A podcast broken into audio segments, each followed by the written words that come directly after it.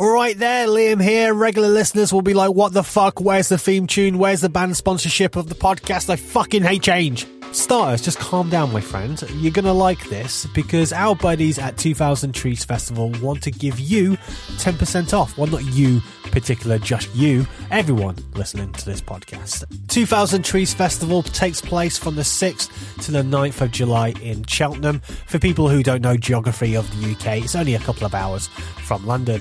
This year's headliners are IDLES, Thrice, and Jimmy World. The lineup also includes one of my favourite bands at the moment, Knocked Loose, and friends of the pod, Laura Jane Grace, Chubby and the Gang, Anti Flag, and Pup. I want to let you know that I'm taking no money to promote this festival. I'm doing it because 2000 Trees is a truly independent rock festival, and it's fucking fun, a great space to hang out, and that's why it's won a shit ton of awards. You can even go back to episode 16 of this podcast where I spoke to James Scarlett, one of the founders of 2000 Trees Festival. So if you're searching for an outside festival this summer with a killer lineup, then let's all go hang out at 2000 Trees from the 6th to the 9th of July. So how do you get the 10% off your tickets? Well, quite simply, all you need to do is use the promo code punks in pubs, one word, at checkout. Once again, use the promo code punks in pubs, one word, at checkout. Right, back to normality. Everyone calm down. It is okay. Hello, you beautiful people. This is Mark from London's Take Aim Fire. You're listening to the awesome Punks in Pubs podcast. Please support this and let others know about this podcast. So let me introduce you to our latest single and the title track from our mini LP, Be Careful What You Wish For. It's also on our greatest hits album that's coming out soon. All our music is always free and is available on all streaming outlets. Uh, if you want to get in touch, go through our Facebook page, but enjoy the rest of this podcast and hope to see you out on the road soon. So this is Take Aim Fire and be careful what you wish for.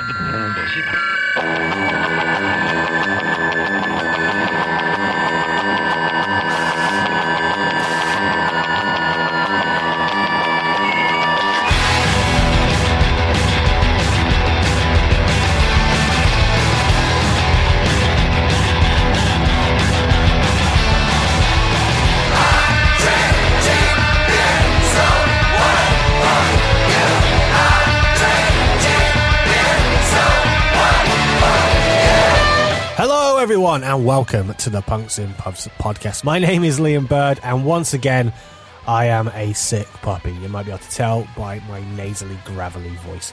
Uh, I think my immune system has decided to pack up and fuck off for the whole of the winter, and won't be coming back until the summer. So I look forward to being hooked up on cough and flu drugs while asking myself, is it COVID? Is this COVID? Is this cough COVID? Have I got COVID?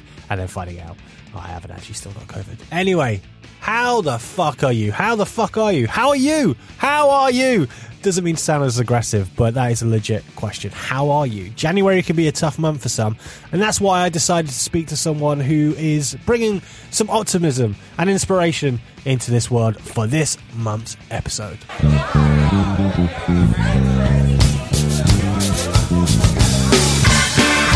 So, for this month's episode, I speak to Punk Rock Saving Lives co founder Rob Rushing.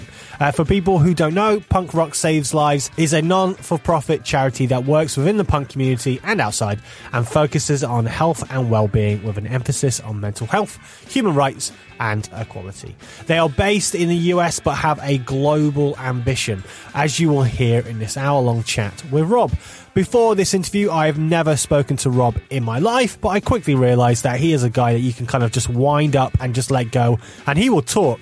He will talk and talk and talk. I think I asked two questions in the first 30 minutes of our hour long chat, uh, which is not a slight on Rob.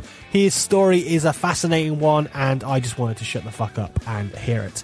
So, Rob talks about his Southern American upbringing and how that kind of Southern hospitality charm has done him wonders in creating Punk Rock Saves Lives. You will hear how Rob went from being a roadie working in Nashville to signing up over a quarter of a million people to America's National Marrow donor registration list. And also, he talks about how a Welsh rock band called The Alarm inspired him to dedicate his life to doing good.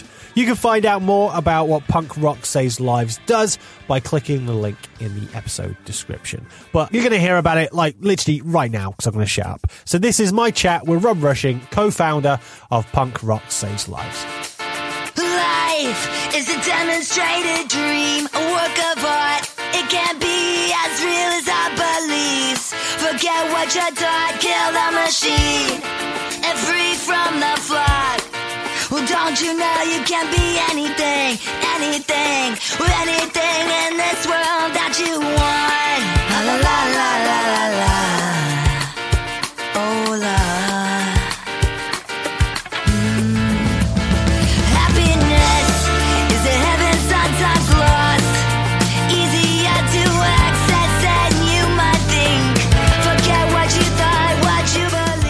Afternoon, Rob. How are you? In uh, I think you just said sunny Colorado as we uh, we spoke a second ago. believe it or not, it is sunny today. We got back here yesterday and it wasn't sunny yesterday. So coming back, I, I, we're not really supposed to tell the world this because too many people will move here. But uh, even though Denver does have its cold periods, it's about 300 days of sunshine. So it's one of those areas that you get a lot of sun and it's very nice. The joke is they don't want more people moving here because it's it's one of those cities that everybody's moving to and changing changing our fair city. But I can't talk. I moved here in 2011, so I have been here a while now, but I'm definitely not a native. So, so, where's it's, where would where would home be? it's kind of weird. I grew up. I call Savannah, Georgia, home. I Mm-hmm. grew up there, but I lived most of my adult life in Nashville, Tennessee. So So, so you're Um, so you're a Southern boy then, really? I I am a Southern boy. Yes. And ha- So- and have you brought that Southern hospitality with you wherever you go? Is that something that is kind of ingrained at you at such a young age? Very much so. The use of ma'am and sir as a um, what what's the word I'm looking for? A respect, you know, to whoever, and you know that when I and one funny story of that is in cultural differences. I moved here to Denver the first week I was here. I was moving my bank accounts and stuff, and I said, uh, "Ma'am." To someone, and she was younger than me at the bank, and she kind of dressed me up and down and kind of bitched at me and told me I was calling her old and all of this. And I said, uh, no, ma'am, uh, to me is a term of respect. And I was offering you respect, even though I just met you. And if you want to treat me like that, then I will deem to remove that respect. and it's kind of the, the Southern way of saying, uh, you know, bless your heart is not a it's not a good saying when they say that to you. That's usually a southerner kind of not even having pity on you, just kind of. It, it can be a very gentile and nice society, and the manners are taught big time in the South, but it can also be really mean, you know. so It's like and, sniper you know, fire. You don't Yeah, you don't yeah. know you've been shot, but you've been shot.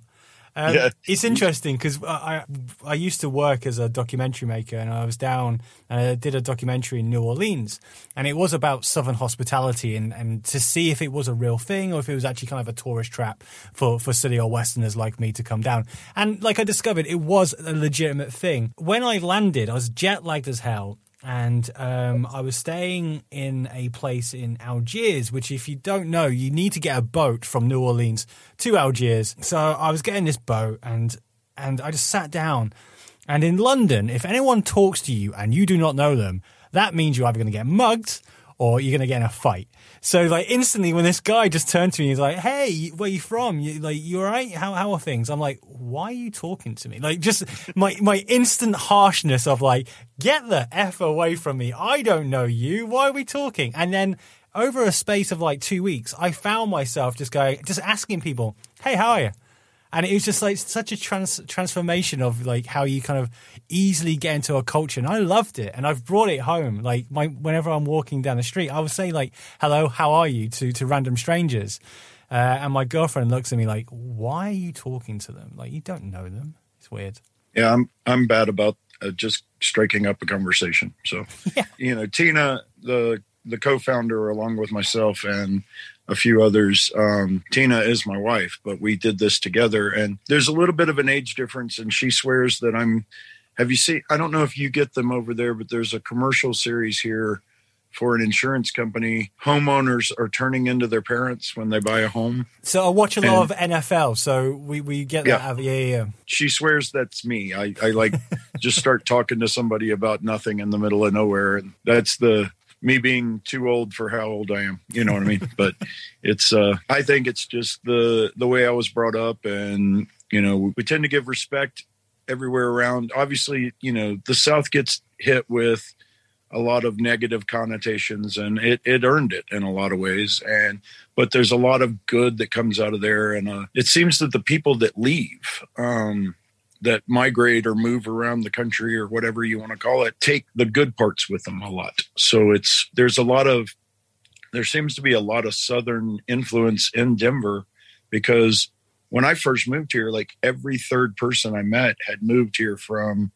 Tennessee, Georgia, uh, North Carolina, all those southern states. Everybody had migrated out here. We're into the punk scene, and Denver has a huge punk scene, but Denver also has a gigantic jam band scene or um, hippie scene, Yep. for lack of better terms.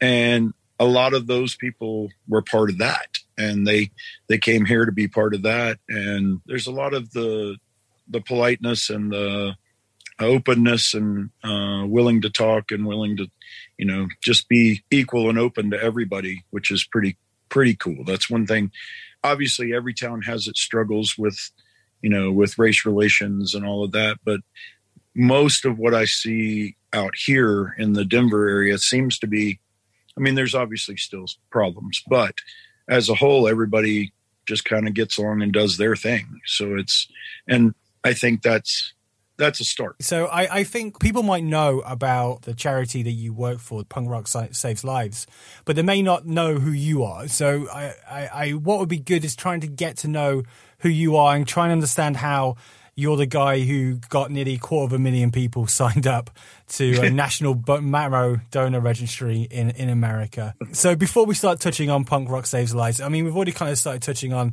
you, like your upbringing and growing up in Tennessee. I think when people hear the South, I think they think of guns and religion. They're, they're like the two things I think, stereotypically, rightly or wrongly, they're the things that people will think it's, about. it's there it's definitely there yeah So, so how much did, did that like culture kind of play into your life, and how much was it when you moved away? And I don't know if this is the case that you kind of rebelled against it. Well, it's kind of um, it's kind of neat. You know, I grew up mostly in Georgia and went to college in Georgia. Savannah is a little different. It's a very southern city where I grew up, but maybe the definition of southern city, maybe that or New Orleans. You know, you can you can argue those points there. But growing up there, the art college was there, Savannah College of Art and Design, one of the biggest art schools in the country. So there's a lot of different influences there. And Savannah's a very arty, arty city, and people. So I was lucky to be embraced and dipped into all of these different scenes. I got to see a lot of cool art growing up. The music scene was incredible in Georgia, and you know I come out of the music scene where REM were playing in little bitty clubs and doing it themselves, and you had all of the Atlanta punk rock scene and and uh, and all of that happening in Athens, Georgia, blowing up with all of its bands, and so we got we got dipped into a lot of really cool stuff. Luckily, um, just in that time frame. To be you know completely honest, I was growing up a regular kid. I always thought like I had a sense of of fair play. I played a lot of sports. I was you would call me a jock. I didn't want to be that jock that treated people bad, and I probably did we probably picked on people. I know we picked on like the freshmen and stuff in sports and stuff like that, but I didn't ever want to be that. I wanted to just be fair and everything. And then my world got kind of turned around a lot when I really found and got embraced in the punk rock scene and especially the 7 seconds, the the bands that really were standing on the front line of equal rights, equal you know, no racism, all of that. And it really spoke to me. And that's what I wanted to do. So I took that forward going into college. I went to college in a small town called Statesboro, Georgia. And yes, it is the song that Statesboro Blues was written about. Um, real, real place. And um, when I got there, I found my my tribe of of friends, and we became we were the music scene in town. All of the band. There were only you know maybe ten bands in the whole city, and everybody hung out at everybody's apartment every night. There was a different, you know, house party every night. There was a different, you know, we'd go, we'd take adventures out to go to swimming holes and stuff like that, all of us together. And it really became a tribe. And I consider some of those people my dear, dear friends to this day. And um, that opened our minds up. And, you know, we start forming bands and a couple of those bands would start to get you know some shows outside of Statesboro, you know Savannah shows and up to Athens and up to Atlanta and you know if you got a show in Athens or Atlanta back then you had made it you were and so we would go play these shows and have a blast and we would follow our friends to those shows and we started meeting more people outside that were like us you know and what we were seeing. And that really was the dawn of the the explosion of you know nirvana and all of that happened right at the end of that in the 91 92 time period. And so all of this music just exploded. We were all college djs um, and our station in statesboro was completely um, self-programmed you got to choose your own music there was no so you could come in as long as you weren't breaking fcc laws and you know playing cuss words and everything you could play anything. And we had friends that would play a polka followed by seven seconds, followed by Nirvana, followed by, you know what I mean? And it was so much fun and it opened our eyes to so much stuff. Lots of, lots of funk, lots of, you know, rap rock, lots of rap, lots of uh, just grunge, a lot of punk. It was just awesome. And we so, got to so were yep. you were you around like 18, 19, 20, 21 around when you're like doing those DJing things? So yep. so if you don't mind just kind of rewinding back then, so so when you were a little younger, um, at what age will you start listening to punk? Like you said that Kevin uh, Seven Seconds were the band that kind of really opened your eyes. Yeah, I started what... I started picking up on a lot of the punk when I was uh, 15, 16, 17. And so um, so who was bringing that to you then? What, like was it siblings? Was it friends? No, it was it was friends, and my, one of my biggest things was I was really a music kid my whole life. I loved music. Um, here's a deep dark secret: I was a huge Duran Duran fan, and when I was you know 13 14 15 we are all I mean, duran duran fans even yeah. if you don't want to admit it we all are yeah you better you better learn to admit it they were they were and are still an amazing amazing band they wrote a lot of incredible songs. They still are producing music to this day. Uh, John Taylor is the most underrated bass player to ever walk the face of the earth.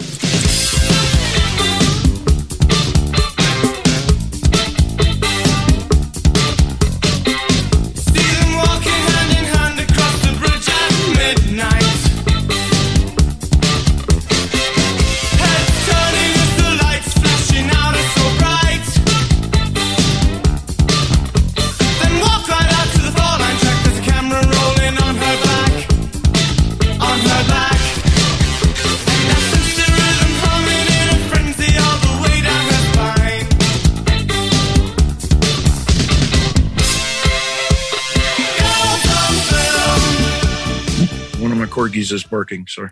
Um, They they heard a British Uh, band and they're just like, oh, home. yeah, yeah, British band. But uh, but we can get into Wales in a few minutes, and I'll, you'll you probably know this already, but we'll get there in a second. But come to the end of the 91 late night early 92 i moved back to savannah for a year or so and just was trying to figure out what i was going to do with life and luckily um my biological father um he had not luckily that he hadn't been there for me a lot in my life but he was really trying to get back into my life at that time. And he and he had i have two step not step brothers half brothers Yeah. half brothers that he had later on. And i'm actually old enough to be my little brother's dad. Um, they were born when i was in college. So um, he and the two boys were living in a house in nashville and my dad was like hey i know you're figuring out what you're going to do with your life at this point. I have this house. It's just me and your two little brothers. Move up here to nashville live with us and you can do what you want to do. And you know you're 23 years old you're going hey man no, that, that sounds pretty good. Hmm. so i took a i took a chance and i packed up my whole life and i moved to nashville and the first night i was in town i went i, I saw that one of my favorite bands a couple of my favorite bands were playing a show. And i went to that show. And while i'm standing there the first night in town i start talking to the like one of the runners of the venue we're at and told him my history and that I'd worked for some bands and I toured with some bands. And he was like, "Well, you know, we need a we need a new house crew." And so the first night I'm in town, I get a job at what was kind of a famous music hall in in Nashville called 328 Performance Hall. And so for the next few years I would I worked there being a kind of a roadie for every band that came through. I just I was the local guy that if you needed to run to the music store, it was my car we took, you know, and all of that. So I I got to work with every band you could imagine because think about think about the scene in 93, 94, 95, 96. It was when alternative rock ruled the world. I mean, it really took over and so but it wasn't all it wasn't all rock. I worked for some country acts, I worked for some you know rap acts, I worked for a little bit of everything and it was in, just incredible and I kept making friendships through all of that and everything and um then I believe it or not I kind of after a while this is the funny part I took a 10 year hiatus from the music business and was a golf pro So it's a natural progression. It's the Yeah, it's the story there of you all this time. yeah there you go so um i i had gotten into playing some golf with some music buddies and it just took hold and i you know i started doing it and then i got a job at a at a club being a marshal and then the pro helped teach me play better and then hired me as an assistant. And then i ended up running a course outside of nashville for a few years. Um, but um, here comes the the big move though is unfortunately in 2009 one of my best friends in the world uh, passed away. And you're not supposed to die at 32 years old it's not what we're it's not what we're supposed to do we're supposed to die old in our beds after living a crazy productive life right that's our that's everybody's thought of what you do but um he died of he people think he died of cancer. He didn't die of cancer. He died of an enlarged heart. Uh, he got the flu, and the doctors didn't know his heart was enlarged. And before they could figure out what was going on, his body shut down.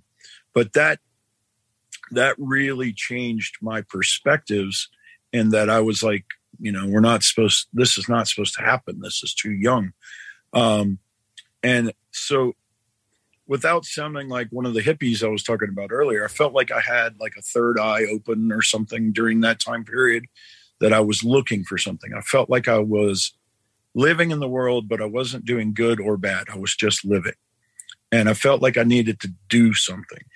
Um, a few months after he passed away, I was sitting at the golf course on a cold, snowy day. Nobody was playing golf. I was flipping channels on the um, big screen in the clubhouse, and there was a documentary about. And here we go into Wales. Uh, the lead singer of my one of my very favorite bands of my whole life, and other musicians climbing a mountain to raise money. And when I say a mountain, it was Everest, um, which the mountain of all mountains. Uh, they hiked Mount Everest to raise money for cancer and to fight cancer. And that was Mike Peters of The Alarm. And if you're a Welsh or a British music fan, you've got to know The Alarm. Um, never, never the biggest band in the world, never got what they deserved. Uh, but they still, he still goes to this day. Um, but he had started this hike, and through the hike, they continued on to create the Love, Hope, Strength Foundation. And the documentary talks about that. And at the end, I wait till the end of the documentary, I watch the whole thing. And then I picked up the phone and dialed the number listed for them in Denver, Colorado, of all places. And a, a young man answered the phone, and I and I just kind of went into this whole thing about, hey, I'm in Nashville, Tennessee. I'm in. I've got friends in the music business. I want to do what y'all do. Tell me what I need to do. And the guy goes, um, he talked to me a little bit and he hung up. And this is his story.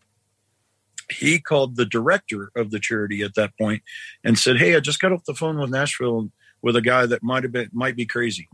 And she goes, Well, why why is he crazy? And he he goes, Well, he wants to basically do what we do you know, do the bone marrow drives and stuff, and he doesn't want any money. He just wants to do it. And she goes, Well, what's crazy about that? Get him going.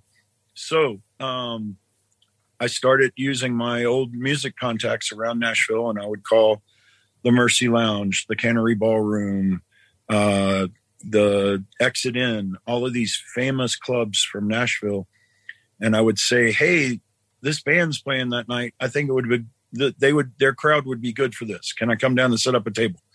And people knew me, so they said yes. And I started doing the what you were talking about. The two hundred and fifty thousand starts at this point where we start getting people and that was became Love Hope Strength's main mission was to build the national marrow donor program and so i would go to a concert I would talk to people, just literally talk to concert goers and go, Hey, you got a chance to help save a life. And they'd go, What? And I'm like, We're signing people up for the National Marrow Donor Program. It's a simple form and a cheek swab. And if your cheek cells ever match someone that's suffering a blood cancer, you get a phone call and you might could donate stem cells out of your blood or marrow from your hip to save a life. And, you know, TV and movies have made marrow to be the hardest thing in the world and that it's the most painful thing in the world. And it's really not anymore because 80 to 90% of the time now it's stem cell collection. So it's kind of like donating platelets. Um, they do still have to do the, the hip surgery every so often. And that's usually if you match a young child. But I don't know about you, but I would go through a little pain to save someone. Um, no, that's not for everybody, you know, obviously. So, um, but I start doing this in clubs just out of the, out of that, and I I got my friends involved, and we had our own little team, and we were Love Hope Strength Nashville, and we would and we started getting matches. We started getting all of the good of it, and after about two years of volunteering in in 2011, Love Hope Strength asked me if I would move to Denver and come to work for them and do it full time.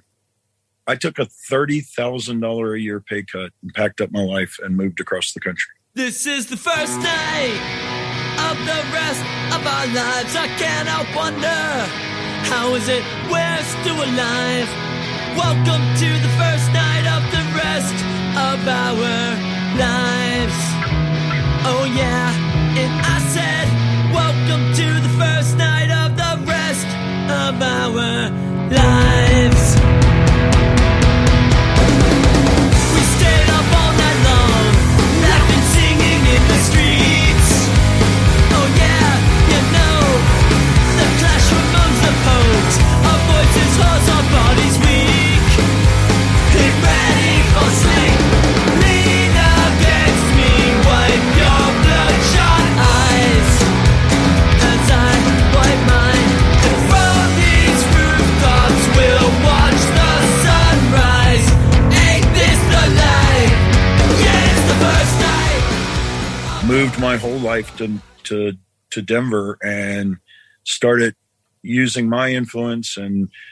working with the people that were there already with the bands that they had and finding us more bands.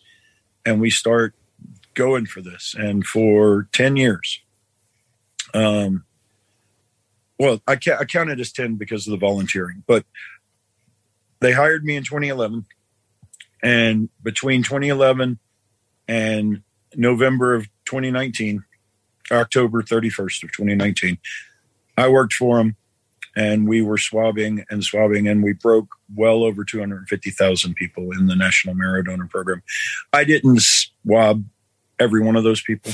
Obviously it's all about the volunteers. It's all about the people working with you. But i put us there. I tried everything i could to get us more. We were constantly on the road. I was i was living um living on people's couches and then friends of ours pitched in and the flogging molly cruise have all the people that go on that cruise raised money and bought me a little camper that i towed behind the behind a honda element and i drove all over the country. Unfortunately that camper blew a wheel bearing at 65 miles per hour and totaled itself but it didn't kill us. Um, and i then replaced it with uh, salty camper number two. Nice little shout out to chris number two from anti-flag there one of our buds and heroes. Um, but it's a RV that I still have to this day that has Punk Rock Saves Lives all over it now. And I drive it around the country behind festivals and band tours and I I don't give up. The but to back up though, so we went through all that and I spent 10, 10 years working for Mike Peters from The Alarm, who founded the charity incredibly inspirational human, lives with cancer every day, uh, writes killer music. But in 2019, they had just decided that kind of the the charity had run its course, for lack of better terms, um, and they pulled the outreach program, which meant mine. And I had met my wife through all of this, and she had joined us, and she and I were the last two employees of the charity. And so they are still an active charity, especially in England. So uh, check that out. Love Hope Strength dot uk dot co dot uk or is it dot yeah. U- okay uh still a fabulous charity and doing a lot of good and they they take money to cancer f- f- organizations and and to cancer wings and all sorts they go they do a lot of good so never a bad word about them. Matter of fact, uh, Mike and the Alarm just donated a song to the second Punk Rock Saves Lives uh, vinyl comp that's coming out. So they they have a song on there. Um, but they basically laid us off. October 31st of 2019 was the last day. And when we found the news out, uh, you know, a month or so before that, I I was in the middle of a tour in with Flogging Molly, and I was out on the road, and my wife was at home, and we were both just kind of, you know, spinning, trying to figure out, okay, this has been our life. What do we do now? And she and I talked a lot and agreed that we weren't done doing good in the world, and um, if they weren't going to do the outreach, we could. And then I talked to Nathan from Flogging Molly, the bass player, one of my dear friends, and he and I discussed my idea of punk rock saves lives. And then I called Justin from Anti Flag, and we talked about it. And uh, Adam from the faction and I talked a lot about it. And nobody, uh, to a person, said that it wasn't a good idea. And so November 1 of 2019, we launched Punk Rock Saves Lives. And our first gig was the Flogging Molly Cruise. And so we, trying to figure out our missions and everything through that, you know, we were still going to keep the bone marrow component because it's something that's incredibly dear to my heart and it's something that's very needed. But we wanted to be able to move and shake and do different types of social activations and mental activations and um, so we were going to be open to do so much more, but have the expertise that we had built doing so many tours, so many festivals, knowing how to move and shake in the music industry without getting in the way. We we we pride ourselves on if a band takes us on a tour, we're just like another opening band. We just don't get on stage. We know how to get ourselves there. We get there early, we get there set up, and we're done. And we're not in anybody's way. And we leave at the end of the night and go on to the next city. And that I wanted the idea, the emphasis of Punk Rock Saves Lives was that we could really do so much more and do say I always said we could do stuff that interests the bands. And the the thing I always said was say Pennywise wanted us to go on tour. Pennywise is really big about keeping the beaches in Huntington Beach clean and all sorts of stuff like that. We could do that. We could raise money on their tour for them for Huntington Beach, you know what I mean? Or whatever. Whatever a band needed, we can move and shake and do that. And that's kind of what it's kind of what it's become in a ways. We're still doing a ton of marrow drives. Um, but then um, can we go to COVID now? I mean, you, you, you're. I mean, your name's Rob Rushing, but you are going through this, and uh, I feel like I'm not really done my job for asking you questions. I'm just kind of enjoying listening to, to what you're saying, and there are a couple I've- of things that you have said that I do want to go back to because Okay. going from music to golf, there's a story there. Uh, there's things that I'm happy to go back to. So if if you don't mind, I- I'm I'm kind of interested to know really about like the impact that that you have had on on people and and the the work that you've done. You, go out, you've been doing swabs. Have you met the people that you've saved? Like, has have people got in contact with you and told you what you have done has literally saved my life? yeah that's one of our biggest thrills is we we get to meet people that sometimes have received a transplant and it might not and and the thing is they would never know if it was from us. Um, but they see us at a festival they see us at a concert and they they tell us their stories and that just changes your i mean really if you know the grinch moment when his heart triples in size? It's true every time. Every time. You you hear someone that's like they they literally thank us for doing this because they were saved by a stranger. And it was a stranger that took that swab somewhere or spit. In england you used to spit in a tube. So i don't know if they still do that or not but i know some covid tests are like that now but um and um we meet a lot that say they'll they'll come up to us at say riot fest um two years after we signed them up. Like hey i signed up with you two years ago and i got a call to donate. And you're just like you know that's that's the moment you know you're actually doing something that really really matters. Um and it's starting to really move that way not only with the marrow but we're having people come up out of the blue. Like i just did i just went out with anti-flag for three months and we toured the country and up into canada and getting people coming out of the woodwork saying that they're seeing our mental health stuff and that it's helped them get through covid or helped them get through a rough situation. Just man i i i don't know how to explain it and i'll never maybe that's the addiction that keeps me going into this for lack of better terms that knowing you did something and having someone tell you what you did for them without even knowing them is it's an incredible it's every time. It's I, I can only describe it as the grinch moment when his heart basically burst out of his chest and it's true. It just getting to make a difference in our little world you know this we always think of this being a big bad world but it's really not that big anymore.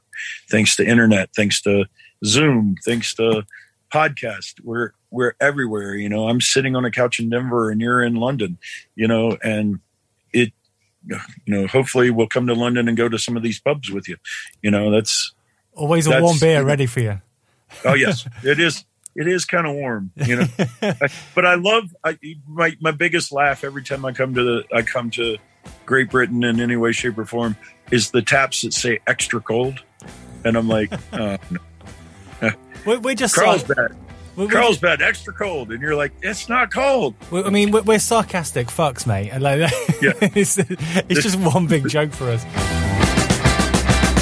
London calling to the faraway towns. Now war is declared and battle come down. London calling to the underworld. Come out of the cupboard, you boys and girls. London calling, Beatlemania has bitten the dust. Your background, like you said, like your background was kind of um, working in music, uh, setting up shows. Like, how much did did from that work have you transferred into what you're doing now? I know, like you're on the road constantly uh, doing Yeah, those shows, but like from the from the beginning of the idea of creating something and using kind of like your work punk ethic to, and, and how you've built this non-profit charity that that is uh, as you as as the as the line goes saving lives that's where I was talking about how I treat and I think my wife and I both do treat the charity like it's another band. We we are booking tours, we're booking festivals, and we have the expertise that we've been touring and we've been at all of these festivals and um I can I can set us up to be that activation at a and tour without it without it getting in the way. And I think that's what the band's like. And that's one of the one of the real, you know, selling points I give a band when we talk to them about coming on tour is we're going to make your band look really good because we're going to possibly find a life-saving match or so on your tour. We're going to do some mental health aspects. We we've just lately gotten into the we were approved by the state of Colorado to get unlimited Narcan so we can carry Narcan with us to give out to people to carry, where you can save a life. What's Narcan? you- Sorry, I, I don't know what that is. Narcan is the drug that you can give a person ODing. Um, it's a nasal spray, and it can bring them back to life. It's so it's it's big time in the harm reduction and safe use communities, and you know, bottom line, are drugs bad for people? Yes. Are people going to do drugs? Yes. Should you die from doing a and the big the big thing has come that people are putting narc I mean putting uh fentanyl in drugs that it shouldn't be there and that's causing the overdose. Um so should you die from doing a drug that you think you're doing when you're doing something else? Like no. Um safe use if you're going to use safe use is the way to go. So um by distributing so many people have and the you know the opioid addict uh, uh, epidemic in America was is gigantic. Um, I don't know. I'm sure you have some there, but in America, especially in rural America, it is an epidemic, and more people die from that than anything else. When if we could get enough Narcan, if everybody, even if you just are carrying it in your pocket and you see someone collapse, if you spray it in their nose, you could save their life. And it's um so we've started with that. I had a little bit on the anti-flag tour that I would give away.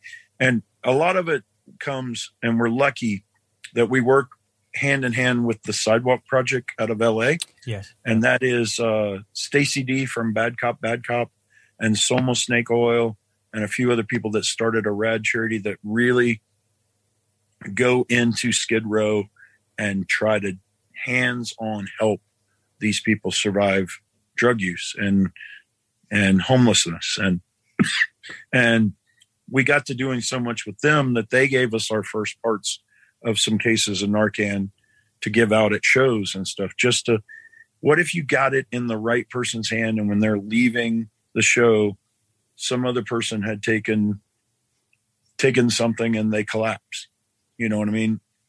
They So- shouldn't just die you so, know so is this So- something that can only be distributed in Colorado? It's not something that you could take on the road. and- no they're giving it to us to give out around anywhere we see fit So, So interesting question. Going back to like rural roots, and I suppose whereabouts the the mindset of drugs is is probably kind of still law and order. Like, do you get people opposing what you're doing and and and trying to stop you maybe setting up a table if they know what you're doing is handing out this possible life saving tool? No, we haven't really had anyone. We've had a lot of people thank us. Um, it's just like a, it's a kind of a secondary activation. Like we'll have the bone marrow drive, but I have some Narcan on the table, and hey, are you in situations where you might need this? Mm. No judgment or anything. Yeah, please take one. You know, and at least it's in. The more you have in people's if everybody walking around had Narcan in their pocket, more lives would be saved. And that's not that's not telling people to go do drugs. We're trying to save people's lives that might or have done drugs. And that's not I don't think drugs is a death sentence. Um nobody should. And so if we can, you know, save one more person, it's you know, from and ODing is horrific. It's not nobody wants to do that. Nobody sets out to overdose, you know. And so it's a it's a great secondary or or different thing to have with us just to increase our chances of saving lives in so many different ways. Um, you know, the mental health aspects have become that big. Just simple knowing somebody will talk to you and not judge you for your mental health stability. And that's, we've created all of these online peer groups. You know, we have a separate mental health group where people, it's an open, safe space where you can say, this is what's been going through my mind. This is what's affecting me. And if you if you're in there part of it please join. It's on facebook. Uh, but remember it is incredibly a safe space. And if you violate the we will bring you out. We will take you out real quick. But this is a place for people to talk. Nobody is licensed professionals. It's punks helping punks and people being able to say okay here's this and through it all we've been finding um, like the Better Health Organization. It's an app where you can get online therapy. And they've come to us and given us, you know, people get their first four visits free if Mm. they need it. All they have to do is email us and you can get four visits with an actual therapist for free. And we're working on, and anybody that sees this or listens or um, please reach out to us if you're a, a licensed therapist and we're trying to build a network in the United States in each state because everybody's laws are a little different. But if if you're a therapist or a counselor or something and you would like to, you know, donate a couple of hours a month for your state, if someone calls us, we have people to refer to. You know, once again, none of us are licensed professionals. We're just we're friends and we want you to know you've got someone you can ask those hard questions with to begin with. And if we can get you, if you want to, we can get you to license to therapists, to real health professionals. Once again, it's saving lives. It's maybe someone doesn't take the step that they were close to taking. And that's the, that, you know, and that's, those things just thrill me to no end when someone sees that or thanks us or and and that was one of the biggest things with the anti-flag tour and riot fest and everything is people we had a we had a family come up to the table at riot fest that their um their son or grandson had signed up at riot fest and had donated marrow to someone and they just were blown away and they wanted to talk to us and take pictures and then they sent us a picture of the kid on uh, instagram a few weeks later and it was incredible this guy donated and possibly saved someone's life and it started at riot fest with us you know what i mean and so how much more of a thrill could that ever be? You know, so that drives us, pushes us every day. Doing the good work is is a pretty amazing idea, you know. I just very So- quickly want to go back to, to mental health because it's something that I'm a big advocate of opening and talking about. It, it's something that the reason this podcast started was because of poor mental health, and the reason I actually got paused was because of uh, sorry, yeah, of, of poor mental health as well. So whenever I get the opportunity to talk about it, I'm always interested to talk about it.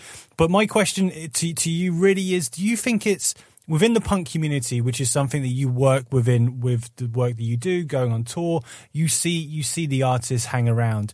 Do you still think it's kind of a taboo subject matter to talk about, or do you think it's like it is openly talked spoken about? I think it's getting better. I think people are still at times not ashamed, but afraid more to talk and speak out that they need help or um, or they want help. Um, it, you know, in my time period of being, I was taught, um, oh, you're okay. We don't talk about that. Uh, rub some dirt on it. You'll be okay. You know, tough guy. Um, uh, one of the big things I try to push um, is especially men being able to open up. You know, we were we were told not to. You know, and you know, telling one of the one, one big thing I've been saying on all of our PMA sessions, and I bring it up all the time. Tell your plutonic friends you love them. You know, we weren't we didn't do that. You know what I mean? You didn't you didn't tell your best friend you loved them. You told you fist bumped or something. But it's okay. It's okay to love is a very powerful emotion and a very powerful thing. And mental health getting past the stigma and you're seeing a lot almost every mental health organization is talking about erase the stigma. And the stigma of mental health is you're weak and that's not true. Um, getting past that er- erasing that stigma is the big deal. And you're i especially in the punk rock community i'm seeing it start to start to wane. It's been you know when you're when your favorite when an artist like anti-flag who you look up to and stand on the front line of a lot of social issues are telling you it's okay. It's okay to not be okay. Talk. That cuts through a lot of barriers. You know you still get your you know we get people online calling punk rock saves lives. What is this hippie crap? And why are you trying and it's so funny. And i the nihilism thought of punk rock um the sex pistols thought of punk rock is so not true. It was maybe two or three years of the beginning of punk rock but then joe strummer and the clash changed that whole thing you know? So they were open and saying you know the the quote attributed to to joe strummer is being kind to your fellow humans is the most punk thing you can do you, know that's from that same time period. So um why is everything so you know why is everything so nihilistic and everything? But you know we do have people that jump you know you can look on you can look on facebook and every once in a while you got somebody on there just spouting off about how we're not punk and all this. And you know what? Defining punk and gatekeeping is probably the dumbest thing in the world. I mean we're all guilty of it. I i, I put up a post this week that said you know when that new music festival got announced with all the emo bands um people were either going this is the greatest thing ever and people were really attacking it. And i was like look gatekeeping sucks you know and we've all done it. I've made i've gone hey that's not punk or something about a band and Yeah. you know what? That's not my right to say you know what i mean? And i'm trying to learn and move forward and what what can you do in life other than learn something every day and improve yourself you know? So um so don't gatekeep you know and uh um is me telling people not to gatekeep gatekeeping? No it's good um but uh it's mental health is such is a challenge because I don't know if everybody even knows that they're having mental health challenges. You know, you have to you have to know, you have to embrace, and you have to act. And those are all tough things to do. Um, and we're trying to make that easier. And there are amazing organizations out there. Um, Hope for the Day. Um, there's there's just so many that are really embracing the to destroy the stigma. You know what I mean? It's it's we've got to be able to we've got to be able to breathe and do and open up and the old you know the old cliche that minds are like parachutes they only open when they only work when they're open um, is kind of that same step. It's the okay i want to i feel this has been bugging me. The isolation of covid has been bugging me. The something let me say it. And if Mhm. i say it and then i see that other people are are feeling the same way and need to say it and need to talk about it. Maybe someone in there goes hey i started drinking an extra glass of water a day and doing a walk around my neighborhood by myself during isolation and it helped. And what if you hadn't even thought about just picking up one little bit more exercise or one more a little more hydration or something? It might help you. And it's all coming from other people saying and admitting that they needed this or they and that's a really cool feeling that's a really good thing when people start to once people start to open up and talk about it it's Hundred percent. I mean, I, I weirdly I started doing gardening during lockdown. That that I ended up becoming my granddad. I think you're right. I, I think people talking about it, and, and you kind of touched on something there, whereabouts people might not realize that they might starting to to get kind of the the, the, the feelings of feeling depressed or down and not really understanding why. And I think that's really important. Why people should talk about how they started feeling down and how it kind of progressed for themselves and, and how and how they ended up their mental health ended up becoming a little a little less than uh, because everyone's different like and like my my mental health it will be completely different from 99% of other people's mental health but that 1% of person who hears what i'm saying and they go you know what I, i've been feeling like that for the past couple of months maybe i should go talk to someone or maybe i should just go and and just have a conversation with a friend and be frank and honest about how I'm feeling. Like if if that can happen, then I, I think that's a good thing. And and I suppose that's whereabouts we're kind of encouraging people and people on a platform as well, even though. I'm, I'm not comparing myself to anti-flag going on the stage, but it's if you've got a platform like this, like talk about it, open up about it, don't be ashamed of it. Also, like you're never going to meet these people ever again. So it's fine. Like just just open up. Like the, the best people Yeah. you can talk to are the strangers because you're not going to get Exactly. so what if that person's sitting you know playing on you know the whole pub's idea is what if the person sitting at the pub or the bartender. You know people have said for years your bartender is your best therapist. And that's because you you you talk to them. You know what i mean? And that's what if the person sitting next to you to the bar just happened to say the right thing to you that day that you didn't know you needed? And um, tell people that they have awesome shoes on. Tell people that hey wow you that outfit today is fantastic or something. You're not hitting on them you're not being a creepy guy or something. You don't worry about that. If you think someone is rocking something tell them because what if what if you just told someone that you thought they had rad shoes? What if that person was walking to the bridge right then? And you just saying hey those doc martens are really cool or something.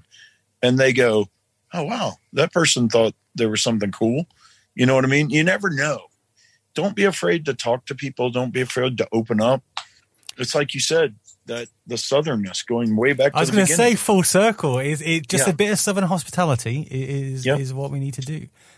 and where would where in england would you consider the same kind of movement would that be The north, I would say the Yeah. north. Yeah, like Okay. if you go to like somewhere like Newcastle, they're they're quite chatty. Uh, you you have to understand the Geordie accent, which for anyone who doesn't know what that sounds like, it is. well, remember, I worked for a Welsh band for 10 years and I had to look, I had to literally look Mike straight in the face at times to make sure I understood what he was saying. So, Well, my my boss is Welsh. He's, he's uh, his name's Owain, and uh, every morning it's like, "All right, there, boy, oh, how you doing?" In the valleys. Um, so so yeah, the Welsh language, but the Welsh are great. The Scottish are great. It is mainly the south of England. We're just a bunch of cunts. Uh, so, Rob, and um, that's not all true. That's not all Uh, true. So, we're going to wrap this up now, Rob. And I must say, this this is probably the least amount of questions I've ever asked anyone. So I, I, I thank you for making my job so much more easier. But for, for people listening, I mean, where can they kind of support? And also, what's the next steps for you guys going into the future? And what is your dog called? He's just popped uh, this is, this is Walter. Hey, Walter. Ah, adorable. punkrocksaveslives.org is the worldwide website. You can get there. Um, and it is .org. We did that on purpose. We probably need to buy .com just so it people it instantly redirects. Um, you can get uh, lots of stuff on the website there. We're on all the socials, Facebook, obviously, um, Instagram. Those are our two majors. We we're trying to get someone to actually tweet, and I just forget about it to be honest. but um, somehow Facebook and Instagram got ingrained in everybody, so they're there. That's where you can get a hold of us for anything. Uh, festivals, you know, we're we're dear, very dear with Riot Fest. Uh, Punk Rock Bowling just announced that it's going to uh, delay, so we don't know if they're going to go for the fall again or not. But we're waiting. That's one of our favorite festivals that we do every year. Um, the whole Punk in Drublic and uh, series that they do in America as well. They come to the UK too. So They do, yeah. They um, come slam dunk, yeah.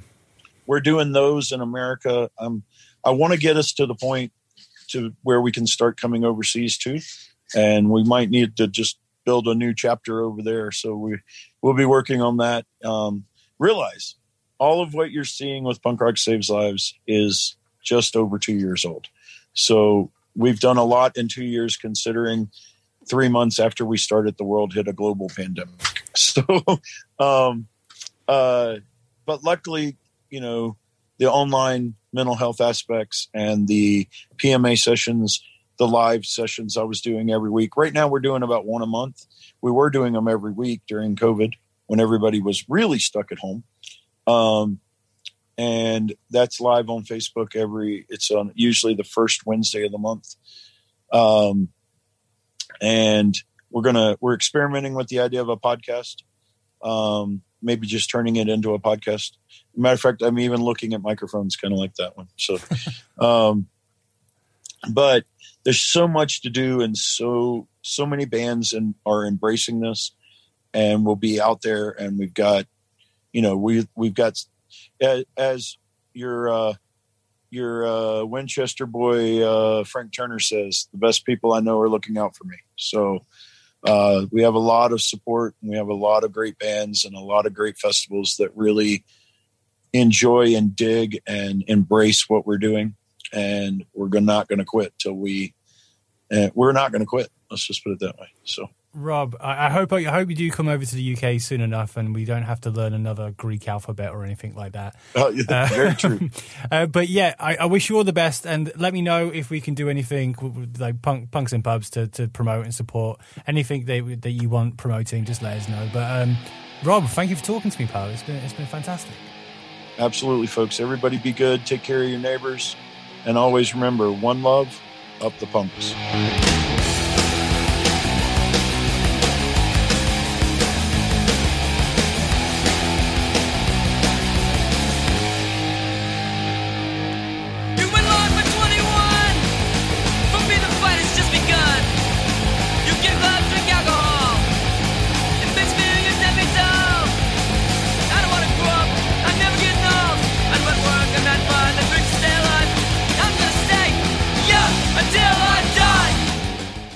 Thank you to Rob for taking the time to talk to me. And you can find out more about Punk Rock Saves Lives by clicking the link in the episode description of this podcast. Thank you to the lads from Take Aim Fire for sponsoring this podcast episode.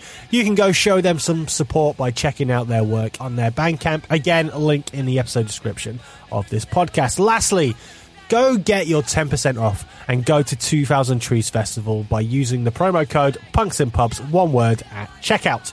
That's it for this month. Back next, where I hope to be uh, a little bit better and not sick, because I'm fucking sick of being sick. Uh, where I will hopefully be talking to a legit punk rock royalty.